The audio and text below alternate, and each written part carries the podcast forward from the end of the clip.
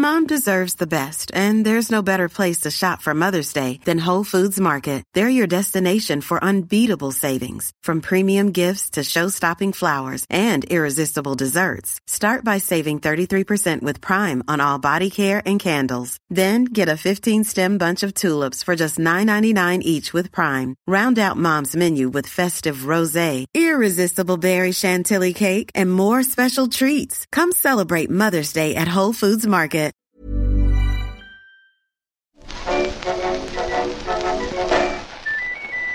The Fun Factory, written and read by Chris England. Chapter 7 A Night in the Show. I had to doff my cap to a supreme comic talent. I could have done the inebriated swell, I think, and I certainly believed I could, should, be the company number one, but I would be playing my swell. Stan played Charlie's swell, and played it to perfection, but it was also somehow his as well. They were close, Stan and Charlie, and each had unwittingly picked up a mannerism or two from the other. I could see, knowing it was Stan, that the performance was subtly refined, but no one else picked up on it at all. They just thought Charlie was having a really good night. As it happened, that was precisely what I was afraid of. My enjoyment of Stan's triumph was overshadowed by the dark cloud of my imaginings, my wonderings where Charlie and Tilly had gone off to and what they were getting up to together. So once Stan had come off stage, thrilled and flushed with his brilliant coup, and had revealed himself to our astonished colleagues, all of whom fell about laughing or fell over themselves to pat the lad on the back, I pulled him to one side to ask him the question that had been tormenting me since before the matinee. Where is Charlie then? I've no idea. Why? Well, did you not notice that Tilly is off sick today as well? As well as you, I mean? No, I. Oh, my dear chap, I had no idea. Stan's face fell as he caught up. I felt guilty then for raining on his parade, so I summoned up a big smile from somewhere and said, Never mind, we'll find out soon enough. Congratulations, you were every bit as good as Charlie, better even. Stan beamed. Do you really think so? Thanks, Arthur. The company was abuzz with excitement, and we all repaired, as per, to Brady's saloon on 7th and 43rd, where we commandeered a large table at the back. The chatter was all about Stan's terrific impression of Charlie, of course. Do you know, Charlie Griffiths was saying, I think the exchanges with the uncle were better than ever. They certainly got more laughs than usual. He might have been right as well. Stan was a more generous person to be on stage with, and if you had a laugh coming, he was happy to help you get it, while Charlie was always more concerned about drawing attention to himself. That drip, Albert Austin, Charlie's most ardent admirer in the company, tried to claim that he had suspected all along, and he was roundly shouted down. Amy, who was jammed into the corner next to him, slapped him with her hat. After that, though, everyone started conjuring up moments when they'd allegedly come close to catching Stan out. I tried to talk to you on the stairs, remember? Muriel Palmer said to Stan, and you just turned and hustled away. I thought it was just typical Charlie, no time for the supporting cast. But now I get it. If I'd seen you right up close, I'd have spotted it then. Austin spoke up again. It's actually rather good of Charlie, isn't it, to take such great care to think of the good of the company, ensuring that the understudy is up to scratch? This notion brought him another slap from Amy's hat, as everyone knew that Charlie had just wanted a sly night off while Alf was out of town. What do you think he got up to? Mike Asher wondered. Cat house, probably, George Seaman muttered with a wolfish grin. And what do you know about it? His wife cut in indignantly. Charlie's not that sort. He's a nice boy. After a while, the conversation started to get me down. My mind was already churning with speculations where Chaplin was concerned, so I took myself over to the bar. I ordered myself a big jar of beer, drank it straight down, and ordered another, looking forward to the numbing stupor that a couple more would bring. As well as the Tilly related imaginings, I was beginning to be nagged by the feeling that Stan had somehow stolen a march on me, and my status as number two in the company might not be as secure as it had been. To take my mind off it all, I glanced at my nearest neighbours. Alongside me at the bar was a trio of individuals whom I supposed had been amongst the audience that evening. There was a big, straw haired fellow chomping on a cigar, leaning forward on his elbows, and holding forth pretty much non stop about something or other. Listening to him was a lugubrious looking chap with a long, thin face, and most eye catching of the three, a small girl, barely more than a child by the look of her, in a bright green dress. I gave her more than a couple of passing squints as I drank. She was a stunner. The barman came over to the little group beside me, however, and said to the big guy, Perhaps a bar isn't the place for your daughter this time of night. The blond chap, chomping the cigar, drew himself up to his full height and threw his shoulders back, and all of a sudden he looked a formidable fellow to have a row with. My daughter, the big lad said indignantly. Don't you know this is the Gibson girl? Huh? You've seen her promoting hats, cold cream, umbrellas, and shoes, and she is now, I am pleased to say, a leading actress for the Biograph Moving Picture Company. Snowed under by this avalanche of references, the barman moved away. The big fellow bit the wet end off his cigar and turned to spit it out onto the floor, catching me watching the three of them. Help ya? he said, with more than a hint of leftover belligerence. I beg your pardon, I said, but did you mention the Biograph Company? I directed the question at the young lady, who smiled me a smile that I felt judder in my central nervous system, but it was the straw-haired giant who answered. That's right, buddy. He turned around and leaned his back on the bar. You know, I used to come in this saloon all the time when I lived not far from here, a couple of blocks over, in Hell's Kitchen. Had to move, though. Got into a thing with a hooker called Lucille, and her pimp went for me with a razor. I figured a move would be good for my health. His companions laughed indulgently at this colourful titbit, and he waved a meaty paw in their general direction. This here's Griffith, and Miss Mabel Normand, and my name's Sennett, he said, then squinted at me. Hey, you were the magician, weren't you? The magician from the show, he added to his companions. Dando, Arthur Dando, I replied, shaking his hand, nodding to the others. Yeah, we work for Biograph, studios down on East 14th. You seen any of ours? Sunshine Sue? Two Little Waifs? I, uh, they're your standard melodrama. Griffith likes that kind of stuff, don't you, D.W., eh? The lugubrious fellow's face got even longer. It didn't look like he even knew how to smile. Sennett went on. D.W. there, he wants to make a real long feature. Five, six thousand feet. Tell a real meaty story. But Biograph thinks a long film is going to hurt people's eyes. They're worried about getting sued. For my money, I think trying to put across serious drama in a moving picture just looks silly. You're in the business, aren't you, kinda? What do you reckon? I think you're probably right, I said. Exactly. People just want to laugh when they go out, like tonight. This was our last night out on the town, and we went looking for a laugh. We leave tomorrow for California. We're going to spend the winter there. We need the sunshine, you see, to make pictures, and the sun's not due to come out again in Manhattan till around Easter time. Sennett called the barman over and bought a round of drinks, including me in, which was most affable of him. I was starting to feel pretty drunk now, but luckily he was planning to do the bulk of the talking. We should be making comedies, that's what I think. Biograph now is concentrating on feature fiction products. That's what they call them. And I keep saying make 'em comedies. That's what people want. You keep telling telling 'em, Mac, said Mabel, clinking a glass against his. One day, Sennett went on, one day I'm going to set up a studio all of my own, just for comedies. What do you think of that? I think good luck to you, my friend, I said. It's a million dollar idea, I'm telling you, he said, shoving his cigar into his big mouth. Mabel shot me a long suffering grin, while Griffith looked like he wanted to go home. I thought that Sennett was right about people wanting to laugh, but that anyone genuinely searching for comedy would take themselves to one of the city's magnificent vaudeville houses, where the comedians were in colour and in three dimensions, and could speak and shout and sing, rather than the sort of low dive where films were shown on a sheet for a nickel, as this trio themselves had done. Say, Sennett suddenly said, jabbing his cigar at me, your show tonight, that little drunk fellow was aces, we thought, didn't we, doll? Sure, Mac, said Mabel. He was a scream. Griffith suddenly leaned over. He was remarkably limber, he said seriously. Exactly, said Sennett. Now he's just exactly the sort of fellow who should be in pictures, in comedy pictures. And when I set up my studio, that's the sort of guy I'm going to be talking to. Yeah, one day, said Mabel. What's his name? The little drunk, Sennett said. I looked over at the far end of the room, where Stan was laughing, revelling in his great success. I wished I was in the mood to join them, but I was still brooding on Charlie and Tilly. His name? It's Jeff. I began, distracted. And suddenly, through the alcoholic haze, a lightning flash seared across my brain. What if this chap, this straw headed Sennett, actually managed to talk Biograph into letting him make comedy pictures? Why, it might be just the opportunity I was looking for, not for myself. I was not remotely interested, but Charlie might have an itch to scratch where the flickers were concerned. So it could be, couldn't it, that if somebody offered him a chance he might take it, he might leave us, leave Karno? My imagination began to soar. And so, even though I was happy for my friend and proud of his success that evening, I suddenly felt it was important, vital even, to deny him the credit for it, so as to grab the chance, however remote, of ridding myself of my rival once and for all which is why my drunk mouth, lagging ever so slightly behind my drunk brain, said this. Jeff uh, Plyn. What? Jeff Plyn. Eh? Jafflin. Jafflin. No, ch- uh, ch- ch- Chaffin. Chaffin? To be frank, Sennett, Griffith, and the lovely Mabel were all looking at me a bit strangely now, and I thought better of trying to correct myself any further. Chaffin. Near enough.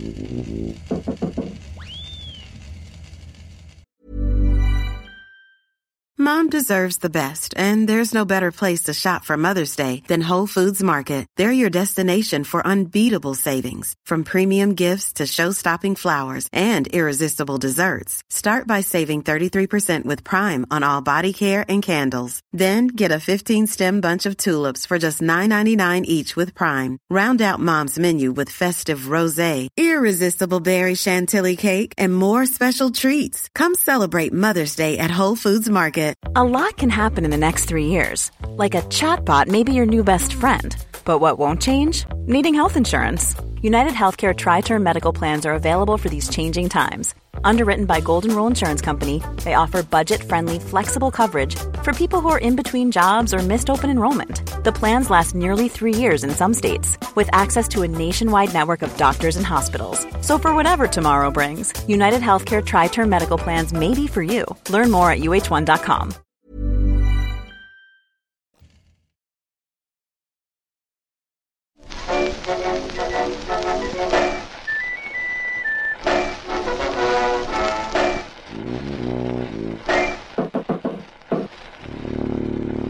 Chapter 8 And the New Year In. On New Year's Eve, our last performance finished just after 11, and we all hustled quickly out of our costumes and into our going out clothes, eager to dash the short distance to Times Square. Hats were jammed on heads, scarves slung around necks, gloves fumbled out of pockets, and all would be needed because it was fearsomely cold outside. We all thought we'd be able to stick together and celebrate the turn of the year, but there was such a swarm of people on the streets that it was impossible, and I quickly found myself walking alone. I say walking, it was the sort of shuffling half step that all around me were doing to avoid stepping on the heels of the half stepping shuffler in front. Mind you, if I thought the side streets were busy, then that was nothing compared to the square itself. It was packed. Thousands upon thousands were milling about, trying to find a little elbow room. Gentlemen, ladies, workmen, tramps, children up way beyond their bedtime, and here and there the sort of ladies that those children didn't need to know about yet. The square was lined with wagons selling food and drink, many with signs suggesting that they'd been hauled up from Coney Island for the occasion, and the thick aromas of frankfurters and cotton candy swirled around in the lightly falling snow. I found myself a vantage point out of the glacial flow of humanity and took in the scene properly. At the far end of the square, the tall, slender Times building was brightly lit from sidewalk to flagpole, as if a giant had stabbed an illuminated pencil straight into the ground. The show we had all gathered to see was on top of this, where the Times Square ball was poised to drop at the transitional moment. This was a seven hundred pound wood and ironwork sphere, five feet across, illuminated by two hundred odd electric light bulbs, according to the papers, and I could just make out half a dozen silhouetted men taking the strain with the ropes that held it, partly masked by coloured streamers. I looked around at the crowd, gauging the impossibility of recognizing anyone in all the hubbub, but then all of a sudden the masses parted like the Red Sea before Moses. An enormous man strolled across the square like royalty on a ceremonial progress, with a couple of equally massive bruisers flanking him and elbowing the populace aside. I saw caps doffed, I saw forelocks tugged, it was quite a thing, and then the waves of flesh could stand the pressure no longer and crashed together once more in their wake. I turned to a fellow who had shinned halfway up a lamp post to see better. Who is that? I asked. You don't know? That friend is Big Tim Sullivan. Good heavens, is it really? I was still trying to keep our celebrated co-promoter in sight when I felt a fumbling movement to my side and turned sharply, thinking some sneak was making for my wallet. To my astonishment, it was Tilly, shyly hooking her arm in mine and pulling herself close. Hello, stranger, I said, and she gave me a little smile. Well, now, what was this, I wondered? We'd barely spoken two words to each other since the night she missed a show sick and spent the evening with Charlie. I confess I'd been pretty fed up for the last fortnight, not only imagining the two of them together, but also missing her. She had definitely been avoiding me, and in a two shows a day company like ours, I was not likely to have been mistaken about that. Even on Christmas Day, when Alf Reeves, bless him, had organised a great lunchtime dinner for us in a local restaurant with two geese and all the trimmings you've got to have trimmings, and all of them too Tilly had contrived to seat herself at the far end of the table from me, with the unctuous Melroyd in close attendance. And yet here she was, hugging my arm almost as if nothing had occurred. I looked down at her blonde ringlets, spilling out from under her hat and sprinkled with twinkling snowflakes, and I racked my brains trying to come up with a smooth way to start a conversation that might tell me what I wanted to know. And? I said. Yes. Tilly sighed. Oh, Arthur, she said, I couldn't bear for this awkwardness to go on any longer. Ah, righto, I said, awkwardly. I never told you about the day Charlie and I missed the show. Yes, I said. I mean, no. Stan was brilliant, you know, by the way. I know, she said. I saw. You saw? I said, baffled. You mean you were watching? Tilly nodded. It sounded like a bit of fun, you know, a bit of a laugh. Charlie told me how he and Stan had a bet that Stan could take over and nobody would notice. Nobody did, neither, not till after. I'm not surprised. And so Charlie persuaded me to play sick the same day and, you know, have a day off. And, well, we've been doing two a day, seven days a week ever since we got here. And so I was just about ready to see a bit of New York, have a bit of fun. So, I said, what fun did you get up to? She looked sharply at me then, but continued. Well, you'll never guess what Charlie's idea of fun was. What? I breathed, bracing myself. Going to see the matinee of our own show, the show I thought we were taking a sneaky day away from.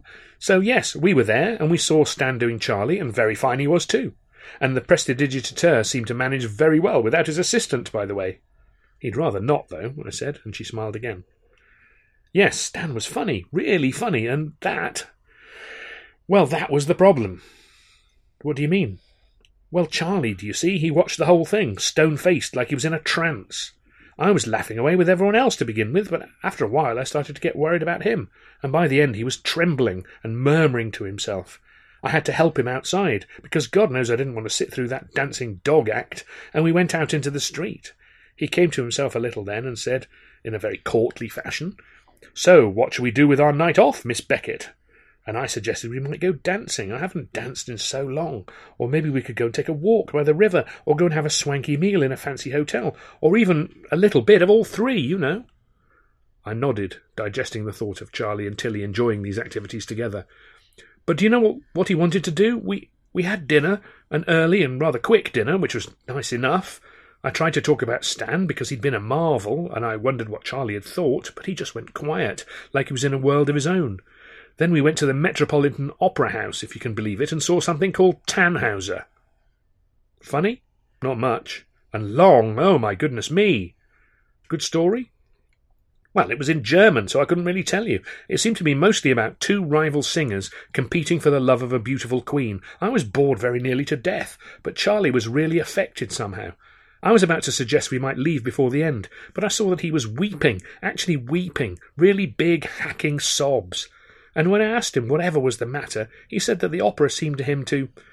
Wait, what was it now? Sum up all the travail of my life.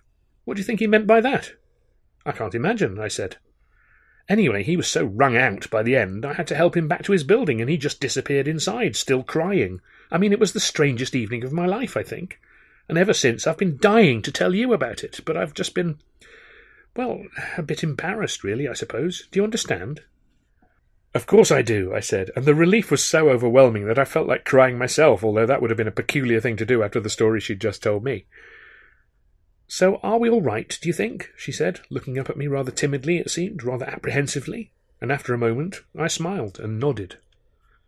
Down came the globe to a massive roar, and as it reached the bottom of its pole there was a blinding flash, and the figure 1911 was illuminated in great letters of fire that seemed to conjure all the colours of the rainbow.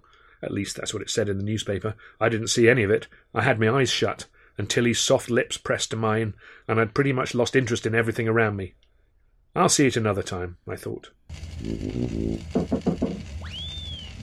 A month later, I found myself in the freight yard of the Philadelphia Railway Depot with the rest of my colleagues, all fifteen of us yawning, shivering, and clutching our bags.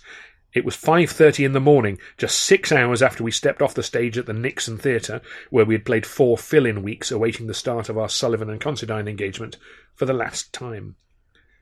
A little way off, we could see cattle being herded slowly up a slippery ramp into a wagon, with rather more consideration than we felt was being shown to us.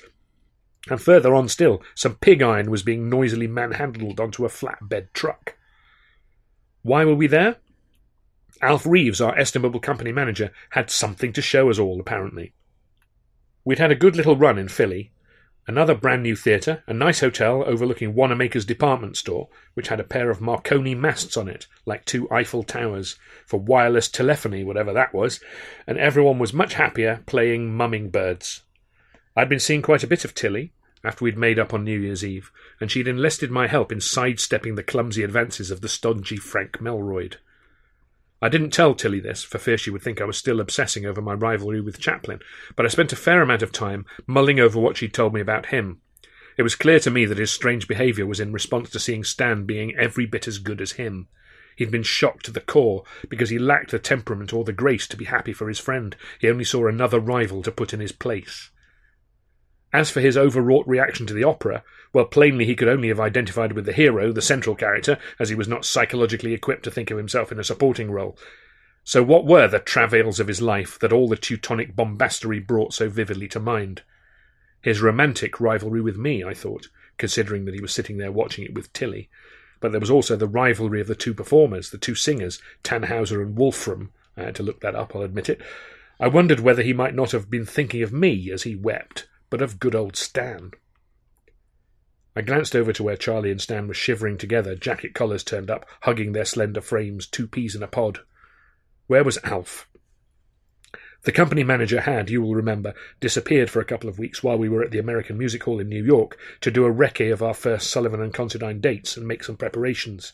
Finally he appeared, striding over from the station offices. Aha! he began, drawing us to him.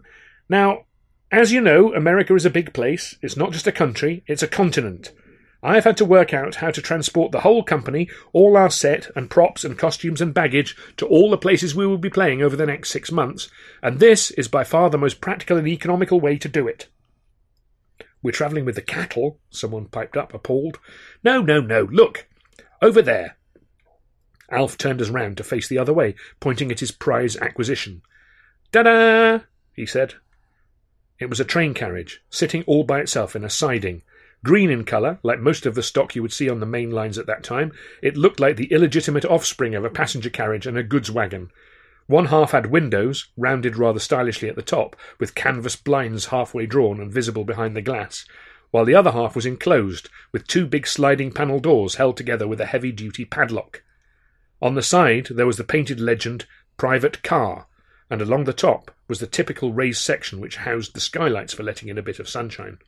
And at each end there was an observation platform enclosed by a railing so that passengers could stand out in the open air.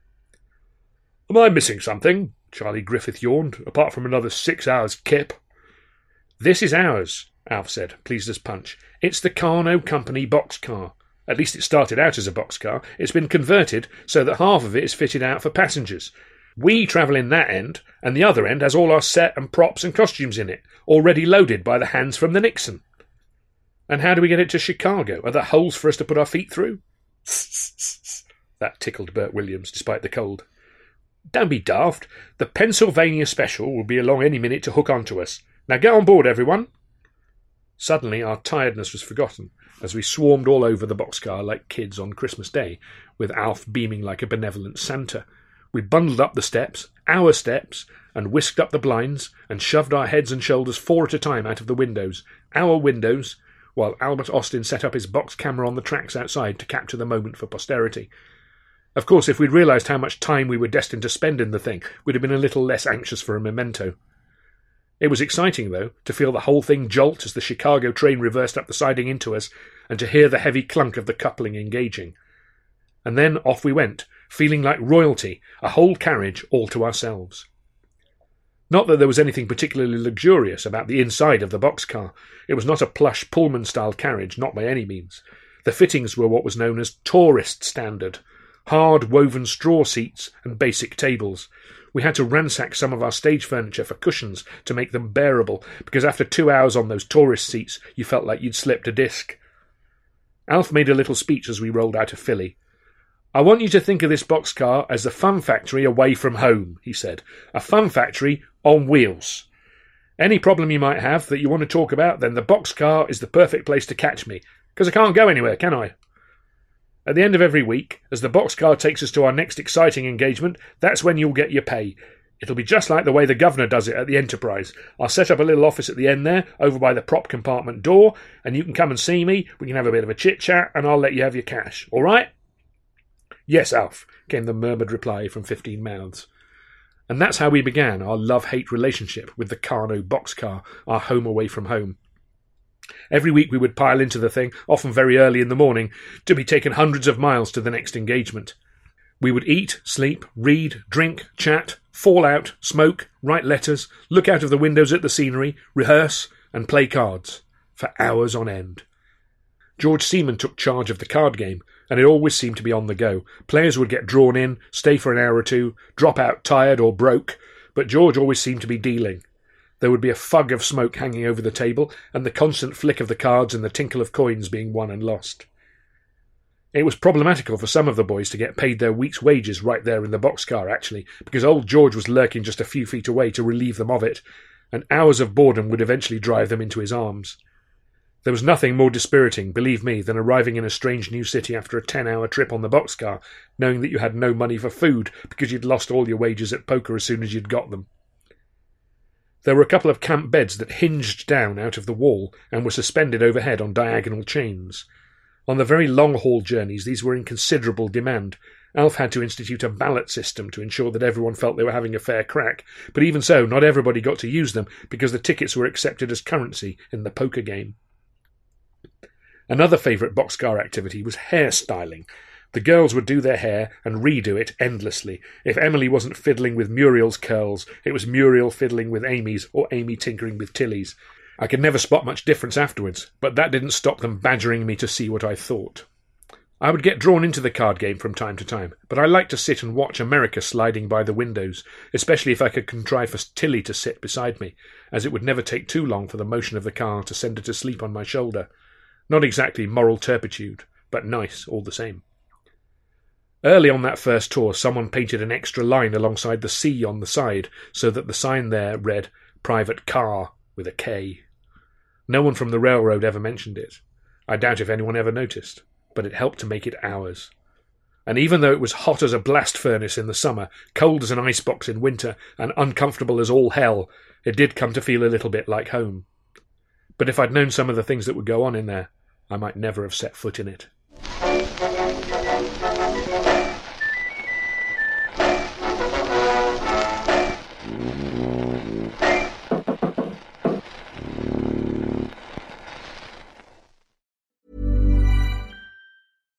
Deserves the best, and there's no better place to shop for Mother's Day than Whole Foods Market. They're your destination for unbeatable savings, from premium gifts to show-stopping flowers and irresistible desserts. Start by saving 33% with Prime on all body care and candles. Then get a 15-stem bunch of tulips for just $9.99 each with Prime. Round out Mom's menu with festive rosé, irresistible berry chantilly cake, and more special treats. Come celebrate Mother's Day at Whole Foods Market.